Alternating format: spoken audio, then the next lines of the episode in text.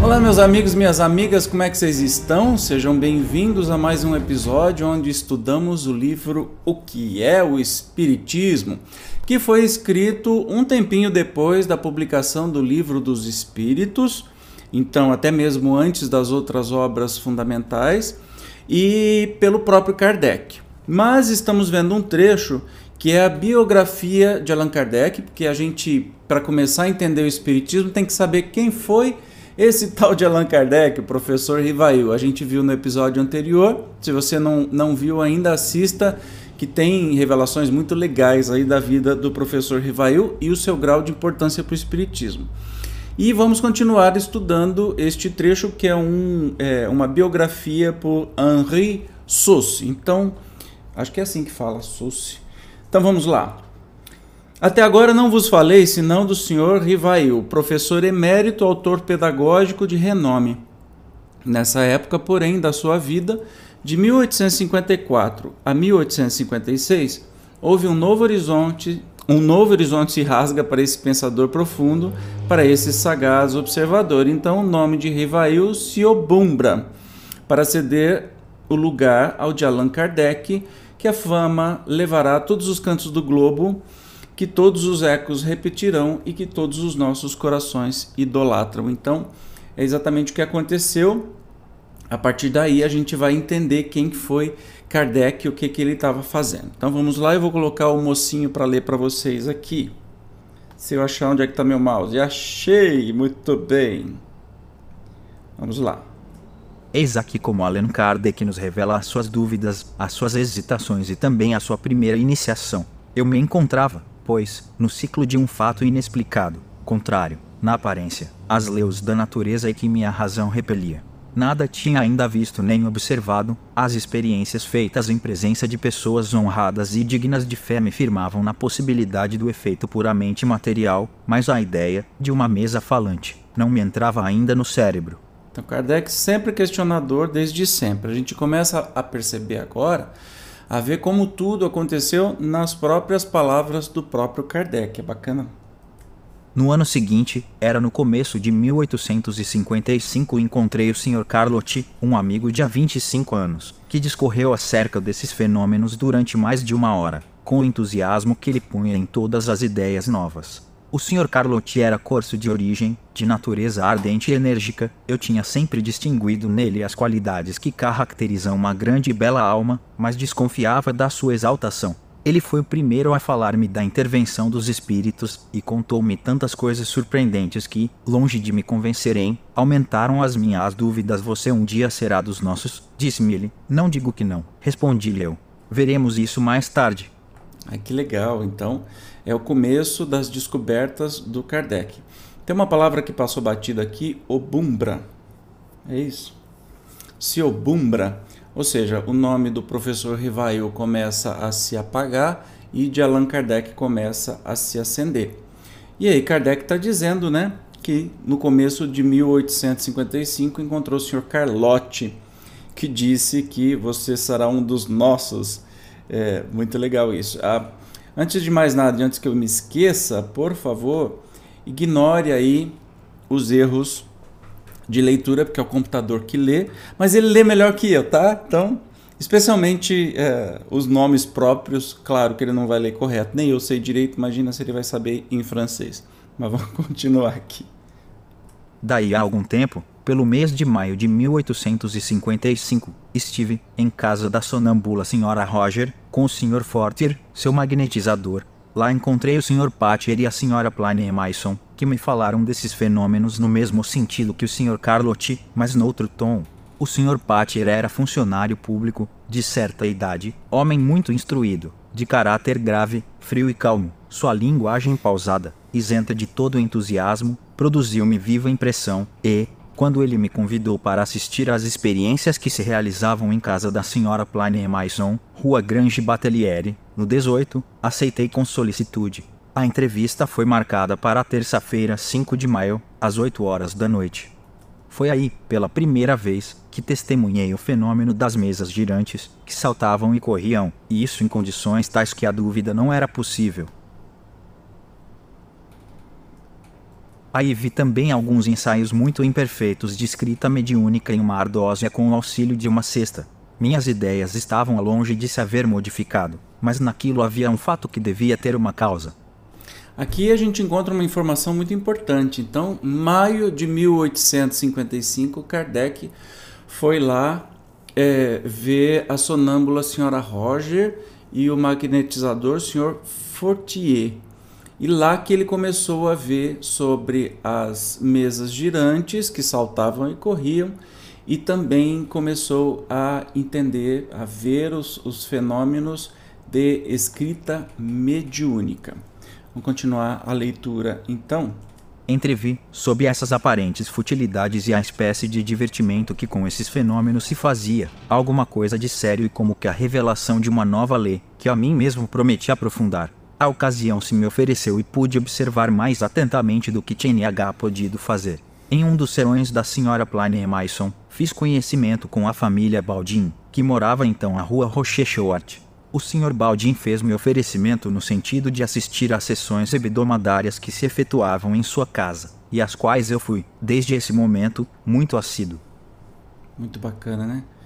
Eu, eu vou continuando aqui, para a gente não perder muito tempo, ok? Foi aí que fiz os meus primeiros estudos sérios em Espiritismo, menos ainda por efeito de revelações que por observação. Apliquei a essa nova ciência, como até então tinha feito, o método da experimentação. Nunca formulei teorias preconcebidas, observava atentamente, comparava, deduzia as consequências dos efeitos, procurava remontar as causas pela dedução, pelo encadeamento lógico dos fatos, não admitindo como válida uma explicação, senão quando ela podia resolver todas as dificuldades da questão. Foi assim que sempre procedi em meus trabalhos anteriores, desde a idade de 15 a 16 anos. Então aqui Kardec está dizendo o método que ele utilizou. Compreendi, desde o princípio, a gravidade da exploração que ia empreender.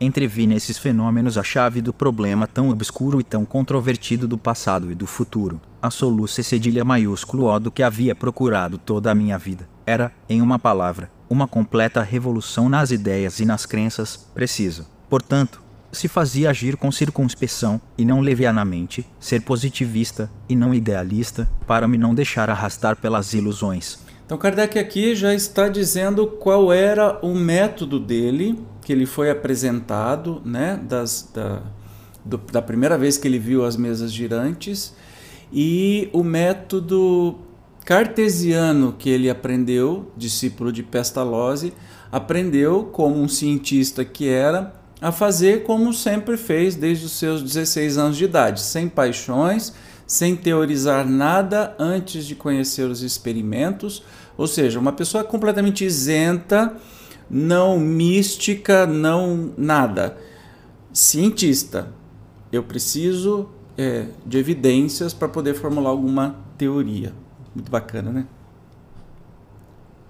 Um dos primeiros resultados das minhas observações foi que os espíritos, não sendo senão as almas dos homens, não tinham nem a soberana sabedoria, nem a soberana ciência, que o seu saber era limitado ao grau do seu adiantamento, e que a sua opinião não tinha senão o valor de uma opinião pessoal. Esta verdade, reconhecida desde o começo, evitou-me o grave escolho de crer na sua infalibilidade e preservou-me de formular teorias prematuras sobre a opinião de um só ou de alguns. Olha que curioso já de cara, assim, na, na primeira, nos primeiros relatos do livro, do, do livro que é o Espiritismo, ele diz assim: olha, primeiro resultado da observação, olha que fantástico, um cientista sagaz, foi ver que os espíritos eram nada além do que almas dos homens, eles não tinham a soberana sabedoria, não tinham a soberana ciência, né? O seu saber era limitado ao seu grau de adiantamento. Para que, que ele, ele chegou a essa conclusão? Para que jamais ele caísse no erro de que algum espírito que, que faz isso constantemente, com tantos médiums que a gente conhece, é, diz coisa que não sabe, quer parecer uma coisa e não é. Né? Então Kardec, desde o começo, ele deixa claro isso de como é que funciona a coisa do outro lado. Só o fato da comunicação com os espíritos, o que quer que eles pudessem dizer, provava a existência de um mundo invisível ambiente. Era já um ponto capital, um imenso campo franqueado às nossas explorações, a chave de uma multidão de fenômenos inexplicados. O segundo ponto, não menos importante, era conhecer o estado desse mundo e seus costumes, se assim nos podemos exprimir. Cedo observei que cada espírito, em razão de sua posição pessoal e de seus conhecimentos, desvendava-me uma fase deste mundo, exatamente como se chega a conhecer o estado de um país, interrogando os habitantes de todas as classes e condições, podendo cada qual nos ensinar alguma coisa e nenhum deles podendo individualmente nos ensinar tudo. Cumpre ao observador formar o conjunto com o auxílio dos documentos recolhidos de diferentes lados, colecionados, coordenados e confrontados entre si. Eu, pois, agi com os espíritos como teria feito com os homens, eles foram, para mim, desde o menor até o mais elevado, meios de colher informações, e não reveladores predestinados. É colher, não colher. É engraçado, ele tem umas coisas esquisitas, né? não, não sei o que lá ser cedilha, mas enfim. Perceba que Kardec era extremamente organizado né? e ele procedia com os espíritos, desde os me do menos adiantado ao mais adiantado, da mesma forma. Ele não dava privilégio para ninguém, ele simplesmente é, observava, confrontava os documentos e confrontava as ideias. E ele, como a gente viu da outra vez, né, no, no outro episódio, como era um cara fora do normal, assim, uma inteligência absurda, colocava toda essa inteligência aí é, para trabalhar, para construir essa rica doutrina. Continuemos. A estas informações, colhidas nas obras póstumas de Allan Kardec, convém acrescentar que a princípio o Sr. Rivail, longe de ser um entusiasta dessas manifestações e absorvido por outras preocupações, esteve a ponto de as abandonar o que talvez tivesse feito se não fossem as instantes solicitações dos SRS Carlotti, René Tailandier, membro da Academia das Ciências, Tiedemann Mantese, Sardou, pai e filho, e Didier, editor, que acompanhavam havia cinco anos o estudo desses fenômenos e tinham reunido 50 cadernos de comunicações diversas, que não conseguiam pôr em ordem, Conhecendo as vastas e raras aptidões de síntese do Sr. Rivail, esses senhores lhe enviaram os cadernos, pedindo-lhe que deles tomasse conhecimento e os pusesse em termos, os arranjasse. Este trabalho era árduo e exigia muito tempo, em virtude das lacunas e obscuridades dessas comunicações, e o sábio enciclopedista recusava-se a essa tarefa enfadonha e absorvente, em razão de outros trabalhos. Kardec era uma pessoa é brilhante, genial, mas uma pessoa, né? Então ele queria desistir, mas os amigos não deixaram, até mesmo porque não tinha mais ninguém que pudesse fazer esse trabalho com a maestria e a sabedoria de Kardec. Uma noite, seu espírito protetor, Z, deu-lhe, por um médium, uma comunicação toda pessoal, na qual ele dizia, entre outras coisas, tê-lo conhecido em uma precedente existência, quando, ao tempo dos druidas, viviam juntos nas galhas. Ele se chamava, então, Allan Kardec, e, como a amizade que lhe havia votado só fazia aumentar, prometia-lhe esse espírito secundá-lo na tarefa muito importante a que ele era chamado, e que facilmente levaria a termo. Pronto, acabamos de descobrir, então, é, muita coisa que vem de obras póstumas, né, de alguns relatos do Kardec. Lembrando que nós estamos num discurso é, do Henri Sauce, tá? falando da biografia de Kardec. Os escritos do Kardec em si ainda não começaram, a gente está tendo um panorama geral. E aquilo que a gente sempre fala, então, seu espírito protetor, que se auto-intitulava de Z, porque nome não faz a menor diferença no mundo espiritual para espírito evoluído, agora faz toda a diferença para espíritos é, que querem enganar ou ludibriar as pessoas. Então perceba que quando há uma comunicação e que sempre vem com o nome pomposo, desconfie sempre. Ah, então esse espírito protetor disse que era de longa data conhecia e que vivia com o próprio professor rival numa vida que ele se chamava Allan Kardec é, no tempo dos druidas e vivia nas Galhas. As Galhas, para quem não sabe, é exatamente o mesmo lugar é, da França, por ali, ou é muito perto. Tá? Então não, não mudou muito de lugar no globo. Continuando aqui. Ó. O senhor Rivail, pois, lançou-se à obra, tomou os cadernos, anotou-os com cuidado. Após atenta leitura, suprimiu as repetições e pôs na respectiva ordem cada ditado, cada relatório de sessão, assinalou as lacunas a preencher, as obscuridades a aclarar e preparou as perguntas necessárias para chegar a esse resultado. Kardec era danado, o professor Rival era danado, ele tinha uma metodologia muito clara e fazia.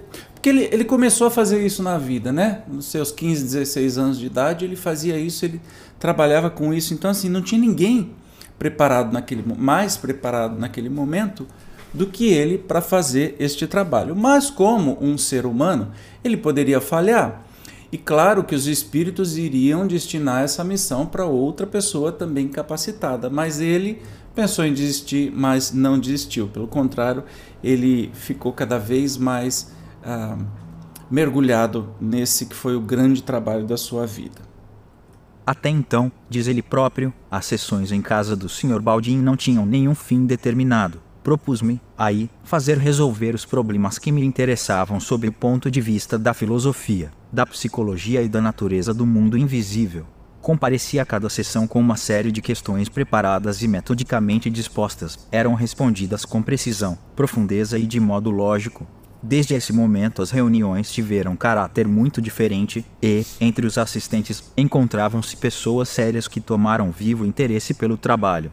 Se me acontecia faltar, ficavam as sessões como que tolhidas, tendo as questões fúteis perdido o atrativo para o maior número. A princípio eu não tinha em vista senão a minha própria instrução. Mais tarde, quando vi que tudo aquilo formava um conjunto e tomava as proporções de uma doutrina, tive o pensamento de publicar, para a instrução de todos. Foram essas mesmas questões que, sucessivamente desenvolvidas e completadas, fizeram a base de O Livro dos Espíritos. Então, aí Kardec ele próprio está dizendo né, que quando ele foi chamado para essas sessões, na casa do senhor Baudin, é, isso não tinha um propósito, mas ele queria, é, como uma mente super evoluída, propor questões de filosofia, psicologia e de natureza do mundo invisível. Então começou a levar questões para serem respondidas nessas sessões. Isso para o seu conhecimento próprio. Olha que maluco, ele não tinha nenhuma intenção de publicar ou de fazer alguma coisa, mas isso, é, as sessões começaram a ficar cada vez mais sérias, ele percebeu nisso que havia uma doutrina. Então aí que ele resolve publicar o livro dos Espíritos. Muito bacana, né, gente? Continuando aqui, se eu achar o mouse, ele sempre some aqui de mim. Em 1856, o Sr. Rivail frequentou as reuniões espíritas que se realizavam à rua Tiquetone, em casa do Sr. Rostan, Comlé. Jafit, sonâmbula, que obtinha como médium comunicações muito interessantes, com o auxílio da cesta aguçada. Seis fez examinar por esse médium as comunicações obtidas e postas precedentemente em ordem. Esse trabalho foi efetuado, a princípio, nas sessões ordinárias, mas a pedido dos espíritos, e para que fosse consagrado mais cuidado, mais atenção a esse exame, foi continuado em sessões particulares. Que legal, é, tá dizendo até algumas comunicações, auxílio da cesta aguçada, arranjada em forma de bico. Então, vamos continuar que não tem explicação, né? É só é, ouvirmos mesmo. Não me contentei com essa verificação, diz ainda Allan Kardec, que os espíritos me haviam recomendado, tendo-me as circunstâncias posto em relação com outros médiums. Toda vez que se oferecia ocasião, eu a aproveitava para propor algumas das questões que me pareciam mais melindrosas. Foi assim que mais de dez médiums prestaram seu concurso a esse trabalho.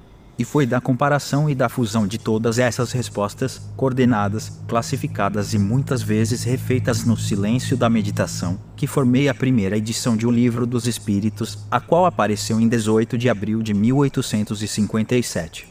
Aí a gente entende que ele foi em outras sessões com outros médiums, apresentava mesma, as mesmas perguntas e depois, ao longo da sua inteligência e noites de meditação, ele é, pegava essas perguntas, viam que tinham todos o mesmo, o mesmo resultado, a mesma resposta, e aí ele colocou isso no livro dos médiuns, né? o livro dos espíritos. Esse livro era em formato grande, o Livro dos Espíritos, em 1857, em quatro, deve ser A4, né? Em duas colunas, uma para as perguntas e outra em frente para as respostas. Não é A4, não. Em 4 deve ser uma medida lá, é padrão na época. No momento de publicá-lo, o autor ficou muito embaraçado em resolver como o assinaria, se com seu nome, Hippolyte Léon Denisard Rivail, ou com um pseudônimo. E aí o mocinho pode ler aqui para gente sendo seu nome muito conhecido do mundo científico, em virtude dos seus trabalhos anteriores, e podendo originar uma confusão, talvez mesmo prejudicar o êxito do empreendimento, ele adotou um alvitre de assinar com o nome de Allan Kardec que, segundo lhe revelar o guia, ele tivera ao tempo dos druidas. A obra alcançou tal êxito que a primeira edição foi logo esgotada. Allan Kardec reeditou-a em 18.587 sob a forma atual em 12, revista, correta e consideravelmente aumentada. Até me bananei aqui. 18.587.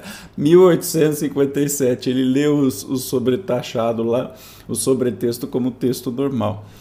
Então, uh, olha que interessante, Kardec tinha muito, uh, era muito conhecido no mundo científico, tinha muita publicação, e ele, para não prejudicar o, a doutrina espírita que estava nascendo, né, ele resolveu não colocar o seu próprio nome. Que pessoa faz isso?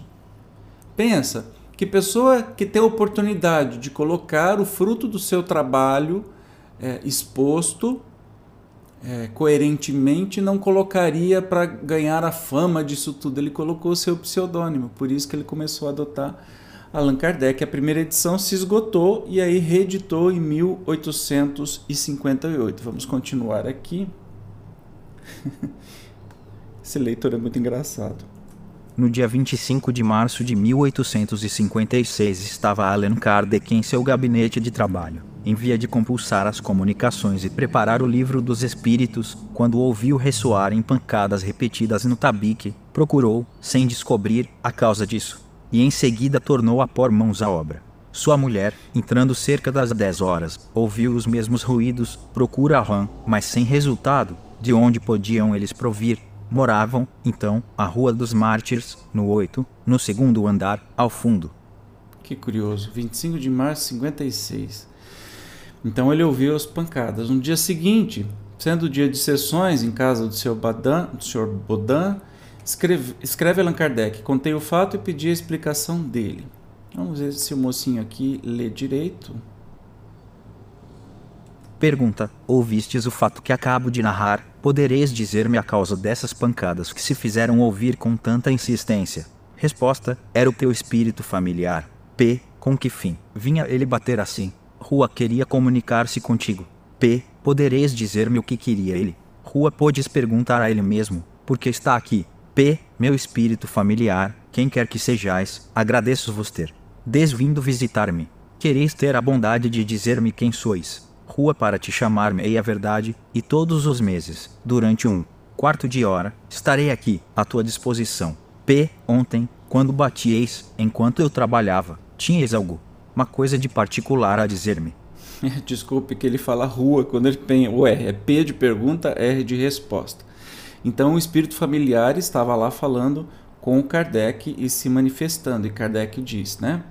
É, quem é você, espírito familiar? Eu posso te dizer como eu posso te chamar? Ele diz, me chame de verdade, né?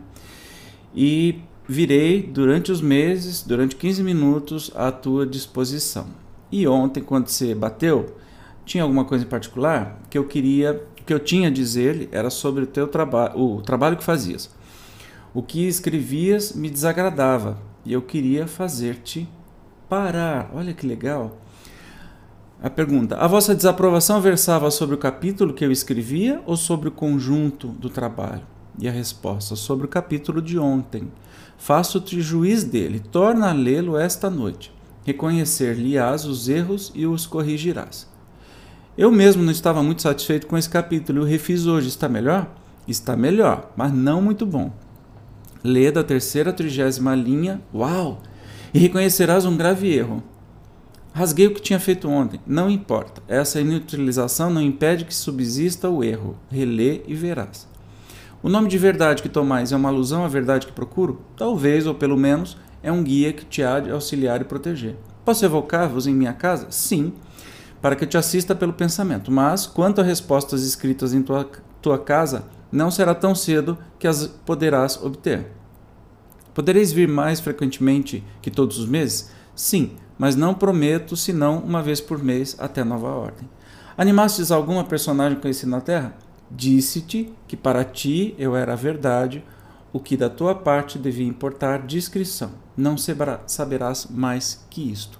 Então, além de toda a metodologia do Kardec, a gente percebe que ele começou a ser auxiliado pelo seu espírito familiar.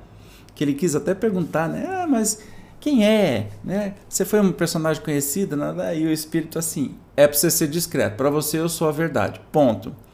E o espírito deixou muito claro que o trabalho não era do espírito, que por isso que ele falou assim: na tua casa tão cedo não vai poder obter resposta de nada ou seja, para ser um trabalho individual. Ele teria que fazer o trabalho é, do jeito que estava sendo feito, e se houvesse algum erro, imagina para Kardec errar, para o professor Rivail errar, difícil, mas se houvesse algum erro, o espírito familiar ia lá e começou a dar pancada e disse que ia. É, como que se diz assim? Me fugiu o nome, não é policiar. Ele ia monitorar as coisas e ia ser o revisor. É, tanto que isso é uma doutrina dos espíritos, não é a doutrina do Kardec, portanto, teve participação ativa da espiritualidade durante todo o tempo. O gênio, Kardec, é que organizou, mas as respostas e a construção é, foram feitas com base dos ensinamentos dos espíritos. Por isso que chama livro dos espíritos, entendeu? Vamos continuar. Agora o mocinho pode voltar a ler para a gente. De volta a casa, Allan Kardec apressou-se a reler o que escrevera e pode verificar o grave erro que com efeito havia cometido. A dilação de um mês, fixada para cada comunicação do Espírito Verdade, raramente foi observada. Ele se manifestou frequentemente a Allan Kardec, mas não em sua casa, onde durante cerca de um ano não pôde este receber nenhuma comunicação por médium algum e, cada vez que ele esperava obter alguma coisa, era obstado por uma causa qualquer imprevista, que a isso se vinha opor. Ah, que legal, gente. É, então, realmente ele tinha percebeu que teve erro, mas o espírito da verdade veio muito mais do que uma vez por mês só. Só que na casa de Kardec ele não, obtive, não, não obteve comunicação, tinha que continuar no trabalho, obviamente pela segurança de mais pessoas, mais a espiritualidade presente. Né? Foi a 30 de abril de 1856, em casa do Sr. Rostand, pela médium é, Mademoiselle Jaffé, que Allan Kardec recebeu a primeira revelação da missão que tinha a desempenhar. 1856. Esse aviso, a princípio muito vago, foi precisado no dia 12 de junho de 1856 por intermédio da Mademoiselle Aline C., médium. A 6 de maio de 57, a senhora Cardone, pela inspeção das linhas da mão de Allan Kardec, confirmou as duas comunicações precedentes que ela ignorava. Finalmente, a 12 de abril de 1860, em casa do Sr. Derrault, não sei falar, sendo intermediário o Sr. Crozier, médium, essa missão foi novamente confirmada em uma comunicação espontânea obtida na ausência de Allan Kardec. Então, este, esta grande missão que ele recebeu ainda foi insistentemente confirmada por todos os jeitos, mesmo quando ele não, ele não estava presente. Isso é lindo demais, né? Assim, também se deu a respeito do seu pseudônimo. Numerosas comunicações, procedentes dos mais diversos pontos, vieram reafirmar e corroborar a primeira comunicação obtida a esse respeito. Urgido pelos acontecimentos e pelos documentos que tinha em seu poder, Allan Kardec formara, em razão do êxito de O Livro dos Espíritos, projeto de criar um jornal espírita, havia se dirigido ao Sr. Tchedman para solicitar-lhe o concurso pecuniário, mas este não estava resolvido a tomar parte nessa empresa. Além Kardec perguntou aos seus guias, no dia 15 de novembro de 1857, por intermédio da CETA, é do Faux, o que deveria fazer. Foi-lhe respondido que pusesse a sua ideia em execução e que não se inquietasse com o resto. Olha que legal, o seu pseudônimo foi confirmado muitas e muitas e muitas vezes de tudo quanto é lugar, né? E aí, depois do êxito do, do livro dos Espíritos, ele queria fazer uma revista, né? um informativo mensal sobre o Espiritismo e perguntou. E foi respondido pela senhorita Defoe que deveria fazer. Muito lindo isso. Apressei-me em redigir o primeiro número de Allan Kardec e o fiz aparecer no dia 1 de janeiro de 1858, sem nada dizer a pessoa alguma. Não tinha um único assinante, nem sócio capitalista. Filo, pois, inteiramente por minha conta e risco, e não tive de que me arrepender, porque o êxito ultrapassou a minha expectativa. A partir de 1 de janeiro, os números se sucedem sem interrupção, e, como previra o espírito, esse jornal se me tornou um poderoso auxiliar. Reconheci, mais tarde, que era uma felicidade para mim não ter tido um sócio capitalista, porque estava mais livre, enquanto que um estranho interessado teria pretendido impor-me as suas ideias e a sua vontade poderia embaraçar minha marcha. Só, eu não tinha que prestar contas a ninguém, por mais onerosa que, como trabalho, fosse a minha tarefa. Olha que curioso, ele está falando disso aqui, ó, da revista Espírita, que começou desse jeito, não tinha ninguém para financiar e ele montou um esquema de justamente de vender edições de assinantes e tudo mais e com isso ele se sustentou, sustentou a revista durante todo esse tempo. A revista teve 13 anos, se eu não me engano, de duração é, e a primeira foi em 1858, olha só, dois anos depois da publicação do livro dos Espíritos. Vamos continuar aqui. Eu sempre me perco, gente. Cadê o. Aqui, tá aqui embaixo. Vamos lá. E essa tarefa devia ir sempre crescendo em labor e em responsabilidades, em lutas incessantes contra obstáculos, emboscadas, perigos de toda sorte, à medida, porém, que a lide se tornava mais áspera, esse enérgico trabalhador se elevava, também, à altura dos acontecimentos, que nunca o surpreenderam, e durante 11 anos, nessa revista espírita, que acabamos de ver como começou tão modestamente. Ele afrontou todas as tempestades, todas as emulações, todos os ciúmes que não lhe foram poupados, como ele mesmo relata e como lhe fora anunciado ao ser-lhe revelada a sua missão. Essa comunicação, as reflexões de que as anotou Allan Kardec nos mostram sob um prisma pouco lisonjeiro a situação naquela época, mas fazem também ressaltar o grande valor do fundador do Espiritismo e seu mérito em ter sabido é, triunfar. Gente, eu fiquei em dúvida agora. Ele fala 11 edições. Agora eu é, Estou em dúvida aqui. Janeiro, a revista Espírita, 1858. Ah, é verdade. Até 1869. 11 edições, não são 13 não. Eu falei. São 11 edições da revista Espírita que foram é, publicadas. E, na verdade, assim, o que a gente vê neste livrão da revista é o conjunto, porque se você vê aqui, por exemplo, deixa eu pegar uma primeira, é, era uma revista mensal. Não sei se dá para você ver aqui, ó. Uma revista mensal, tá vendo? Jornal de Estudos Psicológicos, março de 1868, número 3.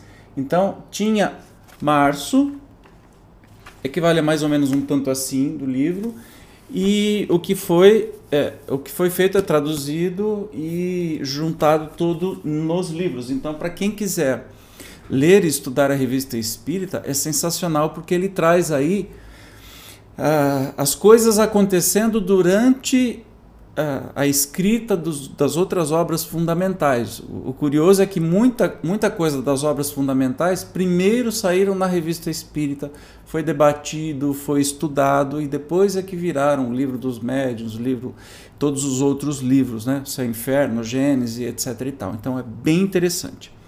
Vamos ver aqui uma comunicação da médium Mademoiselle Aline C em 12 de junho de 56. Pergunta: Quais são as causas que me poderiam fazer fracassar? Seria a insuficiência das minhas aptidões? Isso aqui, Kardec. Opa, sumiu aqui. Eu não consigo selecionar. Kardec é que estava perguntando, né? Por que, que ele poderia fracassar? Não, mas a missão dos reformadores é cheia de escolhos e perigos. A tua é rude, previno-te, porque é ao mundo inteiro que se trata de agitar e de transformar. Não creias que te seja suficiente publicar um livro, dois livros, dez livros e ficares tranquilamente em tua casa. Não, é preciso te mostrares no conflito. Contra ti se assolarão terríveis ódios, implacáveis inimigos tramarão a tua perda estarás exposto à calúnia, à traição, mesmo daqueles que te parecerão mais dedicados, as tuas melhores instruções serão impugnadas e desnaturadas, sucumbirás mais de uma vez ao peso da fadiga. Em uma palavra, é uma luta quase constante que terás de sustentar com o sacrifício do teu repouso, da tua tranquilidade, da tua saúde e mesmo da tua vida, porque tu não viverás muito tempo. Pois bem, mais de um recua quando, em lugar de uma vereda florida, não encontra sob seus passos senão espinhos, agudas pedras e serpentes. Para tais missões não basta a inteligência, é preciso antes de tudo, para agradar a Deus, humildade, modéstia, desinteresse, porque abatem os orgulhosos e os presunçosos. Para lutar contra os homens, é necessário coragem, perseverança e firmeza inquebrantáveis, é preciso também, ter prudência e tato para conduzir as coisas a propósito e não comprometer-lhes o êxito por medidas ou palavras intempestivas é preciso. Enfim, devotamento, abnegação e estar pronto para todos os sacrifícios. Vês que a tua missão está subordinada a condições que dependem de ti. Caramba, hein? Não basta só escrever, é preciso que se coloque no combate. Olha a missão dada pelo Kardec. Quantos de nós não tremeriam na base depois disso? Meu Deus do céu. Vamos ver aqui uma nota que assim que Allan Kardec se exprime, na verdade, todos os livros que a gente vem estudando, você vê que as notas são opiniões do próprio Kardec. No livro dos Espíritos, é, e são complementações que o próprio Kardec faz. Vamos ver essa nota aqui.